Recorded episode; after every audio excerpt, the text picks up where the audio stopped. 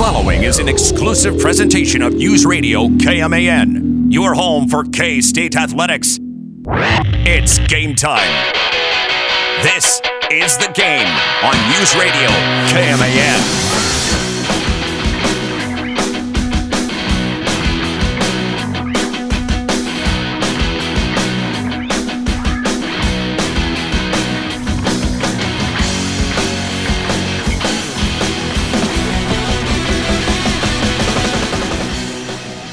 I would like to open up today's show by sharing with you a quote. A quote from last night's game, and it comes from Oklahoma State's Avery Anderson. I can't hear you, coach. and honestly, I couldn't hear him say that. I had to read lips, and I'm not a good re- uh, lip reader, but that was clear as day. I can't hear you, coach. And that was about the 16 minute mark of the second half, and I think it was right after um, Markquis Nowell hit a 3 mm-hmm. and K State opened up. You know what? Where they opened up the second half with like seven nothing run or something like that Yep. after uh, Oklahoma State scored a bucket, and he looks over and it, I think a timeout came shortly after that. I can't hear you, coach. 11,000 fans in Bramlage Coliseum last night. Yeah, I think we got a taste of the doom returning. It hit a decibel level that I had not heard since, or at least personally had not heard since I was in school. When Oklahoma or a Missouri or a Kansas was in, it was crazy last night. Well, the, the Frank days, but I wasn't here for the Frank days. Well, I understand that. So you have to understand that aspect of it. I'm, I'm talking personally being in the arena and hearing that noise. Well, and uh, you know the Octagon Doom. Those days began with Frank Martin, Yes. and I would say even before that, with you know when Michael Beasley and, and Bill Walker were here, Yes. Huggy. and in the KU game. You know that's when I remember the real first like insane environment, and a winning team, right? A winning Yes. team also getting that. Uh, reception from the K State fan base that showed up, and man, did they show up last night? You know, right around tip off, I was kind of looking around. I was like, I, I told Brett, who's the producer of the mm-hmm. whole show, the fan experience. I, I, I just kind of stood up and looked around right before we hit the zeros and the starting lineups were going to be announced. Looked around, and I was like, you know, I feel like we might be about a thousand short. You know, the game's sold out, but I did see a decent amount of, of empty seats. And then I looked up again, like at the under 16 time. I was like, oh, wow, a lot of those seats just filled. Yeah. Maybe I- a a tad bit of a late arriving crowd because it was a six o'clock game. six o'clock game, and I wonder how many were in concession lines Yeah, I mean, that too. Yeah. because what I saw at halftime for the concession lines was cray cray. Yeah, I'm sure uh, some of you uh, season ticket holders recently haven't been used to those lines. Get used to it, boys and girls, because the next four games are sold out, and I got a feeling the other three that are still to be played in Bramlage this year, TCU, Tech, and I want to say Oklahoma, are the 3 that still have tickets for sale. Or uh, Baylor. Baylor. I think it's Baylor. Baylor, yeah. just Ba- because it's late enough in the year. Yeah, that those uh, still need, there's still some tickets, some decent amount of tickets for sale. So go get them. Don't waste any time. Go get them. This is the party you want to be a part of, and you're invited. You just got to pay a cover charge. Uh, come in and enjoy this because I think this is just getting started. K State is off to its best start in basketball since 1958 59 with a 15 and 1 record. And um, this was brought up, and I wasn't even paying attention. I didn't even notice that this was the case. But last night's win to get to 15, that was more than last year, all of last year. Yeah. And uh, boy, we, we got so much to talk about. Uh, of course, you know, it's Wednesday, and you know what that means AEW Dynamite. Did you want? I was going to let you say it, Troy. But I, I was going to be sarcastic and make a WWE joke in selling to oh these my Saudis. God. Oh my! Don't even get me started. I, it's not like I'm the big a big WWE fan anymore. I've hardly watched in the last couple of years, other than the Royal Rumble, which is this month, and Mania. Had to watch Stone Cold come back. I mean, who who who wanted to miss that? Nobody. Everybody tuned in for that. Um, oh my God, what a story! Vince McMahon basically forcing his way back in, takes over as the uh, the head of the the board of directors, fires a bunch of people, brings in his own people that are no, that he knows that are loyal to him, and then now he's looking to sell the company. His daughter steps away; she's had enough of it.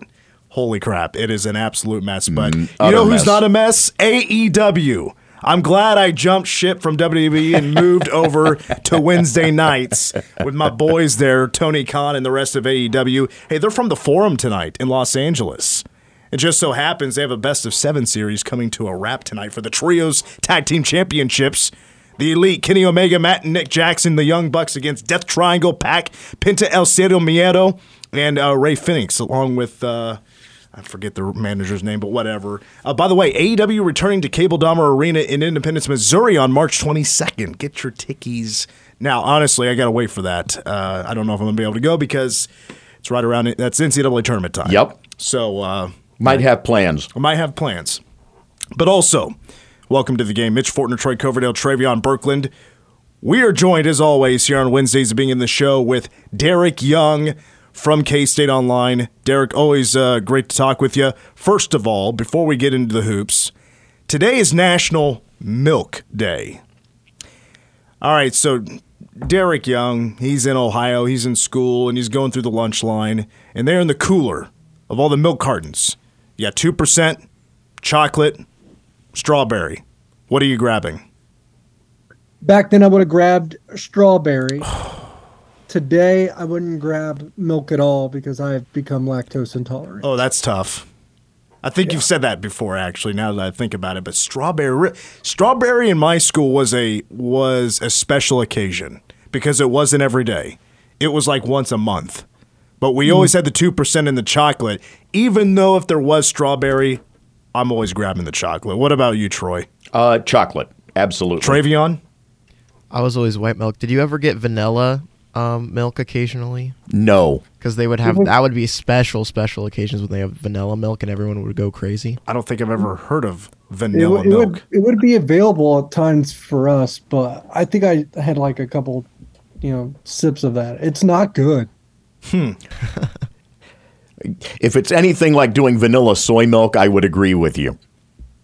To me, it just tasted like you know just a non-chunky milkshake. Actually, it's not. I always consider Probably two not a bad- percent just yeah. basically vanilla. I thought that was the vanilla option. I guess I'm wrong. All right, I had no idea vanilla milk was a thing. Am I? Am, am I like alone here? Like, are those out there that have heard of this? I. I'm, I, I feel like I've, I've learned something today. I've never known that there is vanilla flavored milk. All right, DY, let's get into the hoops. Yeah, I, I actually I, I have to make a I'll correct you because you were more correct than you thought you were. Oklahoma is one of the three that has not sold out yet, and so is TCU. But you mentioned Oh, Texas Tech. Tech, Yeah. and I I think that's a weekend game. It's already sold out, so Okay. I actually think it's TCU, Oklahoma, and Baylor. All right. Well, I appreciate you correcting me. I knew I had one wrong because I knew I needed to throw in Baylor. I'm actually going to miss that game due to the K State baseball, their first uh, road trip, heading to Stephen F. Austin, boys and girls, for a four game series. I'm, I'm looking forward to that. Nacogdoches, Texas. What a burger. What a burger. Well, what for a sure. burger. Yeah. Absolutely. Mhm. Yep. Uh, DY, your reaction to the alley oop, not just yours, the media's reaction. I, I need to I hear think from your that- side of it.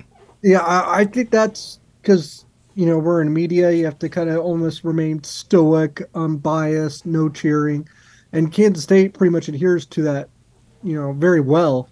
But I, I will say the media reacted more to that bucket than I've seen them react to anything in a football or basketball game uh, ever. Um, even the Cardi windmill, Cartier Diarra windmill, was that in the 18 19 season. The the reaction from that was pretty robust uh, in terms of a crowd pop, but just from a media reaction, because I don't think anyone. Uh, I think they saw. We all saw the ball in the air. I think just like Jerome Tang said, I think 99% of us thought that ball was headed for a turnover. I did not think that it was actually being passed to someone. when you watch it from the TV angle, like the live angle, not the replay, I didn't think that angle did it justice. If you No, saw from I agree. if you saw agree. from my angle, it did look like the pass was too high. And I- and yeah. Keyontae had to lean back in the lazy boy a little bit to go get it, reach back, and just that, that was the impressive part. As far, as far as he reached back, and then from I'm trying to think of what the angle would have been. It's like a 110 degree angle, rips it down, and throws it into the hoop. Which, by the way, I want to say, you know, Nae'Qwan Tomlin had a dunk like that this year. But it Yes. wasn't in front of 11,000. The roar of the crowd and in the last minute, the the magnitude of that bucket, I think that's what made it elite. But I not to take anything away from those two, Markquis Nowell and, and Keyontae Johnson, and Markquis was being double teamed uh, before he threw that lob. Just an, an insane insane play. I think it's got to be the play of the year so far. Yeah, and it'll be tough to be topped unless they do something special in six days, of course. But that you're right. The the TV camera angle does not do that play justice because then I saw replays of it and it's number eight on Sports Center top ten. I'm like, man, it kind of looks just like a normal alley oop from that television angle. But I tell you what, from and we're right there by the tunnel where the players come out of now as media members, and from that angle, it looked like that ball had no chance to be caught. And not only was it caught, the way that he threw it down with one hand with such ferocity is was um that was something else. I the only time that arena's popped at that volume since I've covered the team in 2017 was the Cartier dunk Correct. against against it's against KU, and that night was more consistently loud than what it was last night against Oklahoma State. Last night was really great, um, but that KU game, that crowd pop on the Cardi dunk was right there with the one to Keyontae last night, but it was also eh, that was like a hundred decibel game start to finish, um, and hopefully we, we see that again in six days. But but that one, just the crowd pop in general, that might be number one. It might have, it might even overtook the Cardi one because I you saw Cardi he was he went out he was on a one man fast break right? There was no one from KU chasing him. It was loud but the pop was a little bit less because you knew he was about to score because nobody was there to defend it the Keyontae one uh, the level of difficulty of play really played into it I think One of the things that I think played a role, though, in it not being that uh, 100 decibel all night long last night was Oklahoma State controlled the tempo the way that they wanted to, and especially the first half. Yeah, probably only the first half. They ran it a little bit more in the second half. Uh, oh, Ok- Oklahoma State's pretty good. Uh, they impressed me. I, I, I probably think much higher of them now than I did going into that game, and they didn't even have one of their better players. Yeah, Moussa Cisse, who might be the best rim protector in the Big 12, was out for the second straight game with an injury. I thought maybe he might play, but he didn't. Uh, it was said after the game that he he's just not there yet. But I I, I tell you what that mat that rematch in Lubbock, whenever that is, whatever or not Lubbock, but Or- Stillwater, when that when that game is played, that that's going to be a tough one. I don't care what the environment is like. That's going to be really tough. But I, I wanted to ask you, Dy, kind of bouncing off of what Troy just just brought up of you, just your reaction of how the game played out because we saw K State basically flip flop when it comes to the type of opponent they're playing. Two back to back games of just really good offensive teams, maybe not so great defensively. Flip flop to Oklahoma State, and the Cats, they don't have their best game, especially from a guy like Keyontae Johnson in the first half. Yeah, I mean they played really, and I think Jerome Tang would probably agree. They were they played pretty poorly in the first half. Uh, they were fortunate to get down to be only down two at the break. Jerome Tang even said that. That was one of my bullet points and, and my instant takeaways. Is they probably won that game in the first half by somehow nibbling away and getting it to a two point game. Now they did have a 23-17 lead at one point, but that's when uh, Oklahoma State went on an 11 0 run and took a 28 23 lead. So pulling that down to within two, I think that was the key of the game, getting to halftime with the, with it only being that margin and the two for one at the end when you get a Desi Sills layup and then the Cam Carter buzzer beater in the corner. I think uh, those were all huge plays and kind of went into it. So, yeah, takeaway just the way the game unfolded. Um, I felt like the first half was mostly Oklahoma State's pace. I felt like the second half was mostly Kansas State's pace, and and I think it's a takeaway to have is that you can win even when Keyontae doesn't have his A game, and and you can still win when you don't play your best basketball. Um, a lot of teams have to play their best basketball in order to defeat solid teams. Kansas State just beat a solid team without playing their best basketball. Markquis Nowell continues to impress by the way he's playing through four Big 12 games. He's shooting 50% from three. Right now on the season, averaging 17 points, but in all four Big 12 games, he has scored 20 points or more. And by the way, the assist numbers are just through the roof. He's going to crush the single season record. And in points, he's 60 away from matching what he had last year as a scorer. I've seen many people use, you know, ways of describing his season so far from best point guard in the Big 12 to All America type of status. How far would you go to title how to explain his run right now? You could say in Big 12 play or just as a season overall? I, I, well, I think both would probably have him number one or number two for Big 12 Player of the Year, and and if you're in that company, then you're up for All American. So I, I think National Player of the Year is probably a little out of reach still, unless you were to just to continue to play at this breakneck pace, and then you might have to give it to him at the end of the day. But uh, right now, I would say trending towards Big 12 Player of the Year and being an All American. I, I can't remember was like Dean or Barry were they ever considered All Americans? I don't know. Dean Wade was Big 12 Player of the Year though, right? Right. Yeah, I mm-hmm. think so. Yeah. So I wonder. I bet Dean was an All American at least from. I don't know if it was AP or something, but I bet he was. I have to double check that during the break because I know for sure you know Michael Beasley was an All American, but after him, I can't remember exactly if anybody got that All American status. But anyway, uh, all right, DY, let's take our break, and when we come back, let's jump into football because the Cats got themselves a running back commit to transfer in. Oh boy, I'm excited about this one. It's coming up next on the game.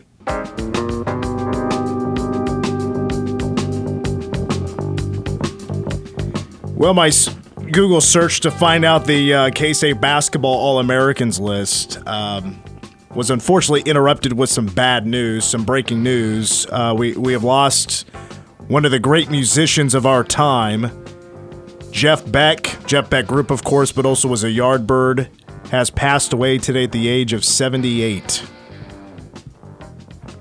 He had a little bit of we were ta- Troy and I were talking about this a little bit. He did have a little bit of overlap with the Yardbirds when it came to Jimmy Page. They did share a little bit of time together, but Jimmy Page was more after Jeff Beck uh, in the Yardbirds, and then Jeff Beck group, of course. And I think most would um, see. He was also in that group. Was it with Carmine Appice? He was in a group with the drummer, Carmine Appice. I think you're right. Let me trying to yeah. With uh tim bogert carmine appice they're all in a group together. But i think on most people's like list if they like the experts of the genre they're or you know just of guitars d- guitar players they would put together a top 10 list. I would imagine jeff beck would be on a lot of those top 10 lists. Absolutely. so rest in peace, legend Jeff Beck passing away today, unfortunately at the age of 78. All right, we're back with Derek Young from K State Online, who I'm sure doesn't know much about Jeff Beck. So I'll jump to uh, K State football news, and I want to talk about uh, the running back that K State got a commitment from yesterday. That's Treshaun Ward, who played a handful of years, I think, uh, really two solid years at uh, at Florida State. He commits yesterday. He's a Florida native um, who looked pretty good in the Cheez It Bowl against Oklahoma. Ran for 81 yards and a couple of scores. Um, you know, this was obviously an area that K State wanted to go get somebody in the transfer portal. And I think they did a solid job, but I'd like to hear from your words, DY, just how solid this is as a pickup for K State in the backfield heading into 2023. Yeah, back to back seasons where he almost ran for 700 yards at Florida State, and he did that in what really was a committee approach in Tallahassee. So I think it's a you're getting a, a proven Power Five guy with proven Power Five production, and you're never going to shake your head at that. I think this is as good as they could have done. Even some of the guys that they chased prior to pursuing Ward, um, like uh, Sean Tyler out of Western Michigan that picked Oklahoma State, I think having a little bit of patience and not landing those probably worked in Kansas State's favor because I think Treshaun Ward was probably the best target that they pursued at the position, just like Keegan Johnson of Iowa was the best target that they pursued at the wide receiver position. So I walk away saying Kansas State got the, their top option available to them in the transfer market at both running back and wide receiver. Yeah, and coming up in the second hour of the show, I'll, I'll, I'll dig a little deeper and, and you know give you more info on what I like about Treshaun Ward and uh, who he rem- there's a running back, former K State running back that he really reminds me of, and I'm now I, am gonna love this one-two punch. I believe uh, when it all comes to fruition in in in the fall, Treshaun Ward and also DJ Giddens sharing carries. And uh, the thing is, yeah, Treshaun Ward was sharing a, carries with a lot of dudes. There was like four guys for Florida State that was consistently getting the ball because, and they were a really good running team this past year. They were top 15 in the country in rushing yards per game, and they had three running backs that were sharing carries plus also a running quarterback. Um, this seemed like a really fast process, was it not, to get Treshaun Ward?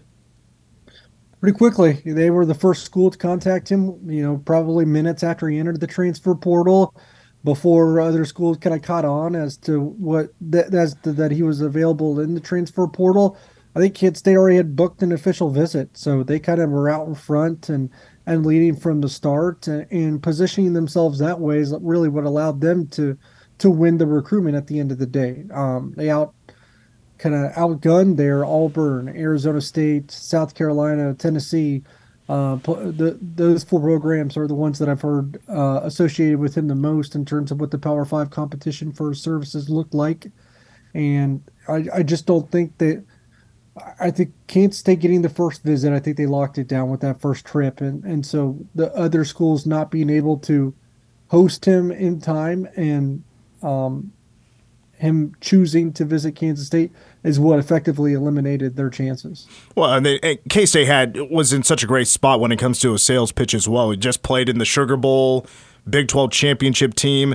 By the way, the offensive line that helped get us there and be a top 15 in the 15 rushing offense in the country to get them to the Sugar Bowl. That whole offensive line is coming back. That's uh, I mean, what, what about you, DY? If you're hearing that news and you're leaving your dream school to transfer somewhere else so you can have more of a heavier load, uh, you know, more on your plate when it comes to a running back.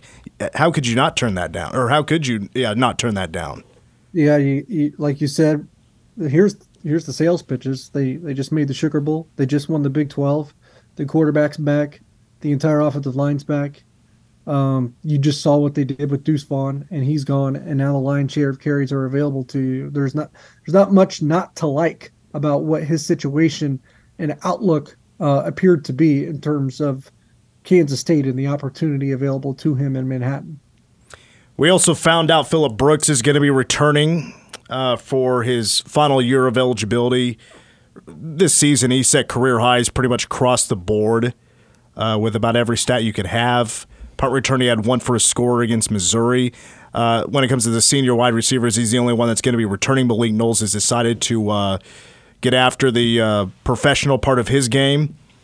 How are you feeling about the wide receiver room? Because you you you, you mentioned Keegan J- Johnson, and then you have R.J. Garcia. Does Jaden Jackson become more of a factor this season? How are you feeling right now about that?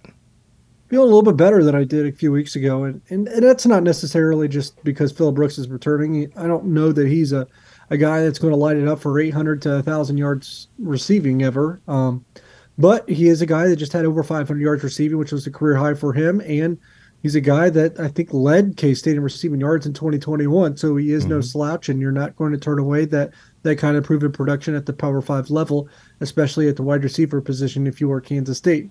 Pair him with RJ Garcia, who seems to have a bright future. We've seen a few flashes here and there already, and he caught a touchdown in the Big 12 championship game versus TCU. You have Keegan Johnson, who had his true freshman year was pretty successful at the University of Iowa, where he, he was nearly the Big Ten freshman of the year.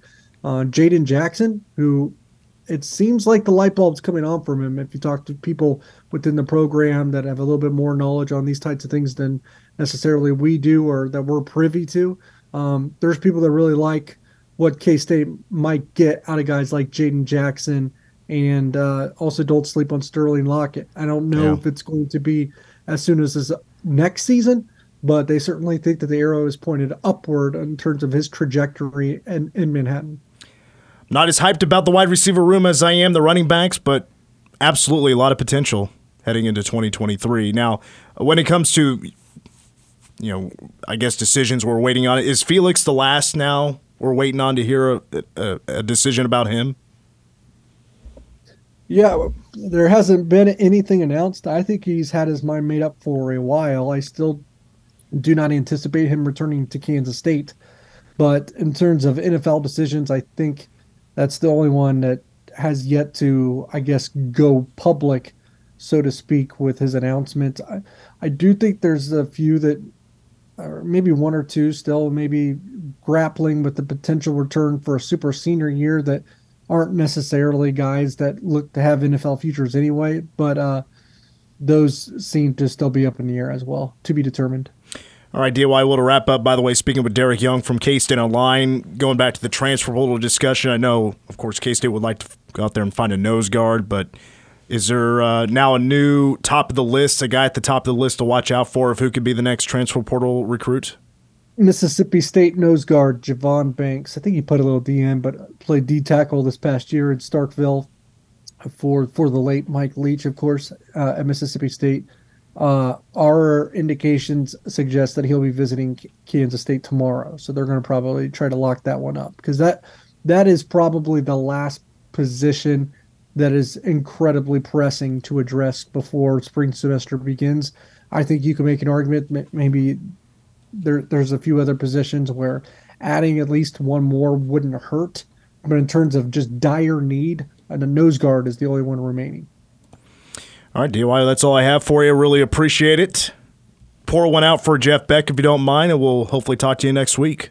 Absolutely. I'll talk to you later. It's Derek Young from K State Online here on the game. When we come back, it's actually been, gosh, about a month mm-hmm. since we've been able to talk to him. But the regular season has wrapped up for the NFL, including the Kansas City Chiefs, who are the one seed in the AFC. We plan to be joined by the voice of the Chiefs, Mitch Holthus, after these words.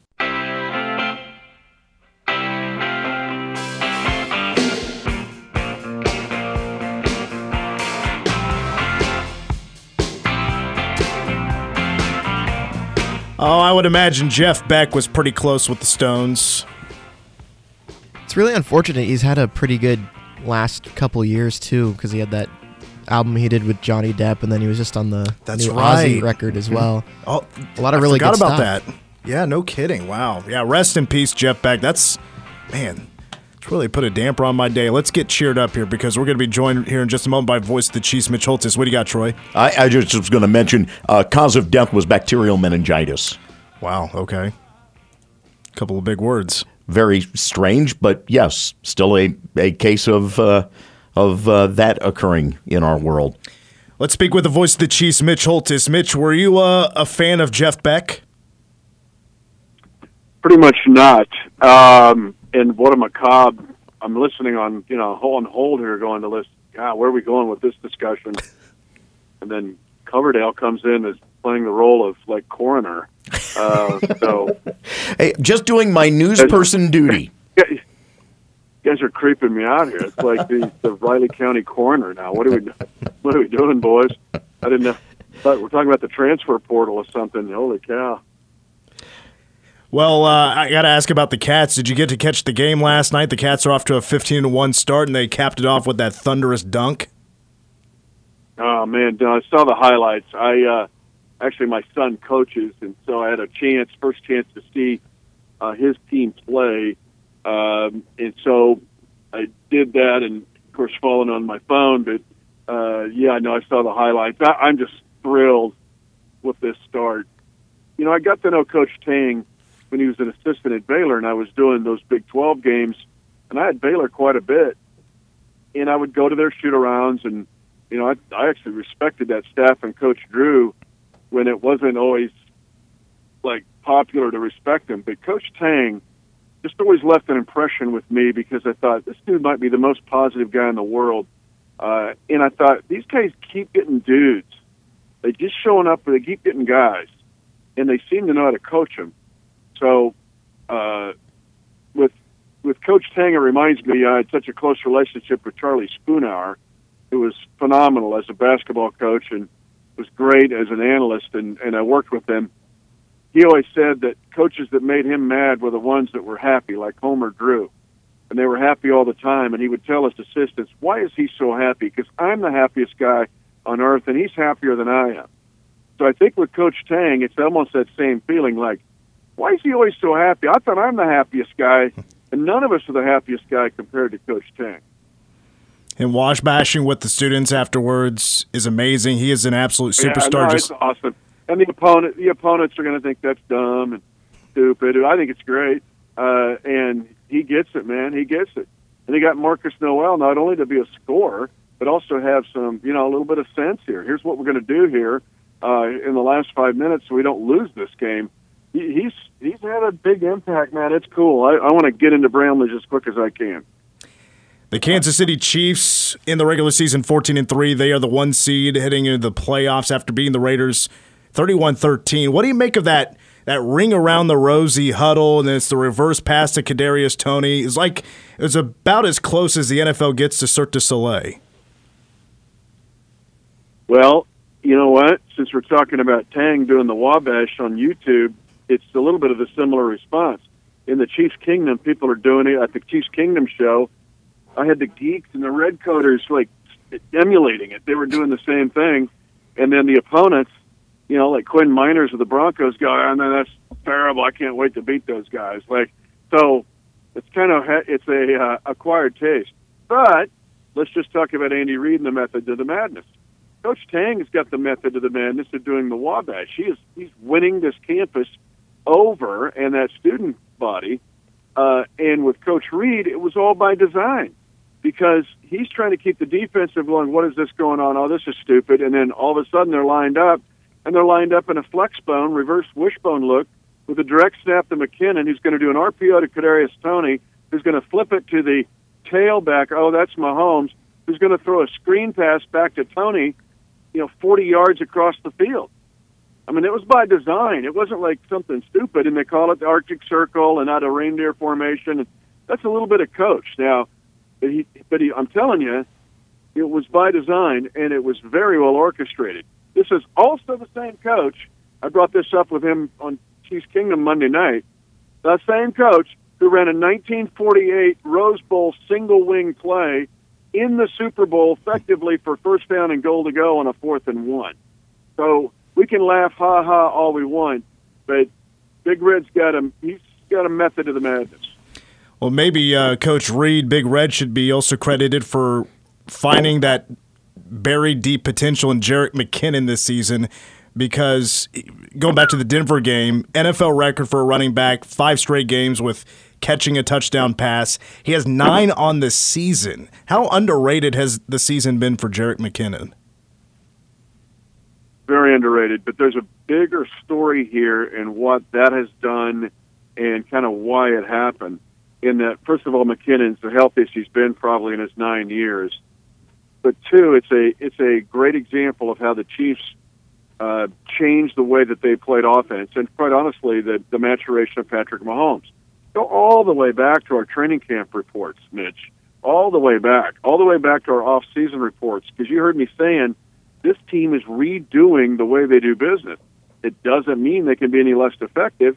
They're just, it's almost like having a great Italian restaurant, and then all of a sudden you open up in Aggieville, and then you're going to open up downtown. You're going to open up, oh, I don't know, a Tex Mex, that it's the best place, too, to eat, and it's a totally different cuisine. That's what the Chiefs have done, and McKinnon is a perfect example of that with his touchdowns. One of my favorite stats of this season was Patrick Mahomes tied an all-time National Football League record of 28 passes to tight ends and running back. Now, Kelce had 12, McKinnon had nine, but there's everybody else got into this too, for the most part. That record stood since 1963 Y.A. Tittle. If you're a fan of the New York Giants of 1963, you'll go, oh, that's the GIF, Frank Gifford, or um, oh, I don't know, Joe Morrison or Hugh McElhenny at the end of his career. But Y.A. Tittle was throwing to running backs and tight ends. That's what Mahomes did, and it was effective uh, with McKinnon making plays. But, but I'm going to close with this on McKinnon.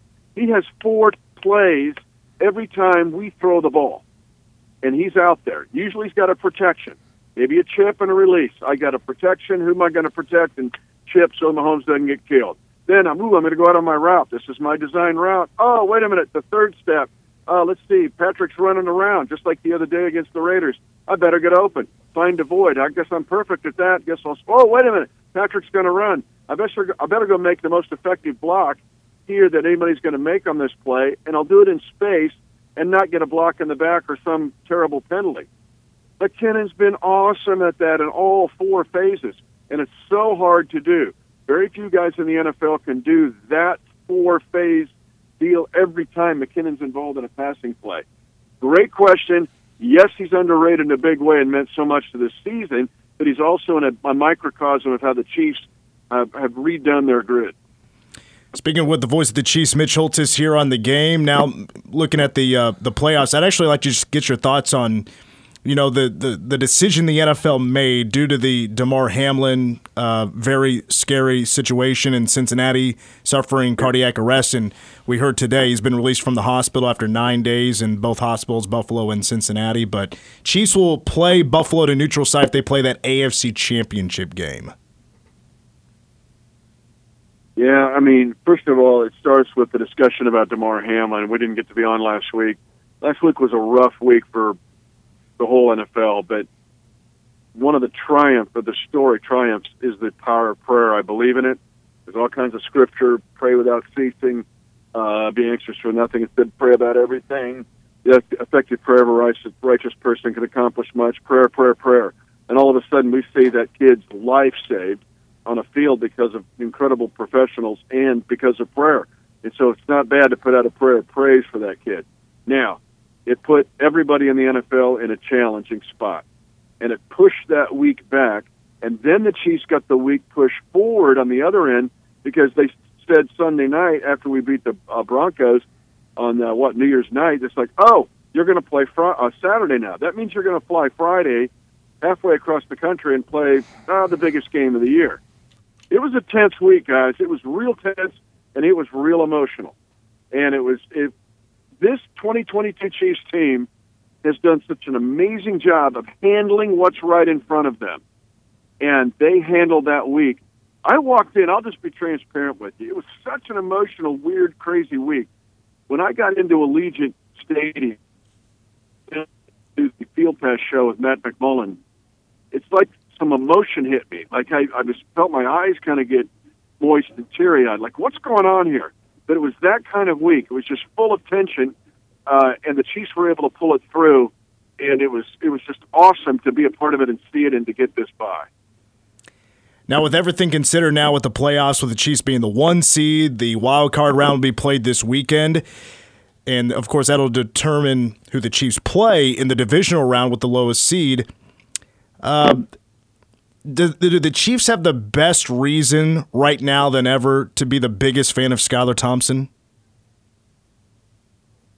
Uh, hear that again. It cut out for just a bit. Say it again. Well, with everything going on with the playoffs, with the Chiefs being the one seed and the wild card will determine who the Chiefs play in the divisional round, is this the best reason ever to be the biggest fan of Skylar Thompson as a Chiefs fan? Yeah, and he's from Fort Osage, right? So he's a Chiefs Kingdom kid, uh, and I'm super proud of him.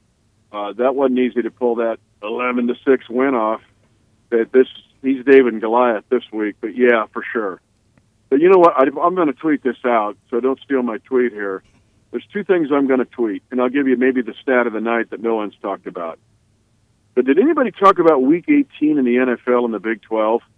Think about this: Geno Smith, West Virginia, Brock Purdy, Iowa State, Skylar Thompson, K State, Mahomes, Texas Tech, Baker Mayfield, Texas Tech, Oklahoma, Stidham, Texas Tech, Baylor. Who am I leaving out? I'm leaving. There's seven of them.